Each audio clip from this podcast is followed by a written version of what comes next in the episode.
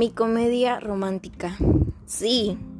Le dije a mi madre cuando salió de la habitación a la una con 17 de la mañana, al preguntarme si estaba llorando solo en medio de la sala. Y, ¿quién dijo que no se puede llorar libre y plenamente viendo películas de comedia romántica?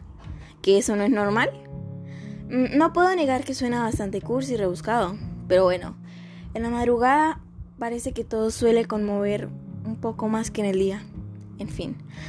La verdad es que no estaba llorando por la conmoción que la película me causó, sino por todo lo contrario. Me preguntaba si algún día yo podría mirar hacia el horizonte y preguntarme ya con mis canas y arrugas omnipresentes si aquella mujer estaría también pensando en mí. Si después de todos estos años, sin saber nada del uno del otro, pensé si alguien ha tenido ese impacto en mi realidad y yo una de ella para después de toda una vida seguirnos recordando. Pensé en alguien, sí, solo que creo que ya no recordaría mi nombre, y no porque yo haya sido cruel o alguna cosa por el estilo, sino que no suelo llenar a ese punto los afectos ajenos. Me he imaginado la vejez muchas veces, y sin pesimismo, pero siempre me veo con mi soledad y sosteniendo tal vez un sobre medicamentos o algo así, en una casa solitaria y sombría, senil y con amargura. Estoy exagerando, tal vez.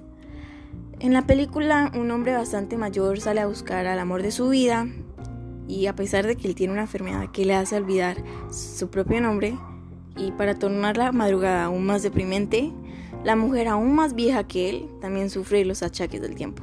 Y aún así, ambos se encuentran y sin decir ni una sola palabra que lo arruinase todo en aquel momento tan perfecto, sus miradas y sus rostros reflejados eran la respuesta para ese amor paralelo vivieron en otra vida. Terminan sus caminos cumpliendo esta cita en la playa que unos 60 años atrás dejaron inconclusa. Tal vez sin reconocerse, pero recordándose. O reconociéndose, pero sin recordarse, no lo sé. Tal vez mi vida nunca será una comedia romántica. Tal vez no tenga nadie que me recuerde hasta en sus años irreconocibles. Tal vez me muera sin cumplir la primera cita que nunca fue. Tal vez mi mano curtida no repose sobre otra mano para cuando llegue aquel momento del suspiro inerte. O, en el peor de los casos, tal vez me muera joven y ni tiempo tenga de pensar en esas patrañas sentimentales que solo se dan en la madrugada. Este fue el microcuento contado por la alumna Saraí Jauregui Peñaranda de grado noveno de la Corporación Trigal del Norte.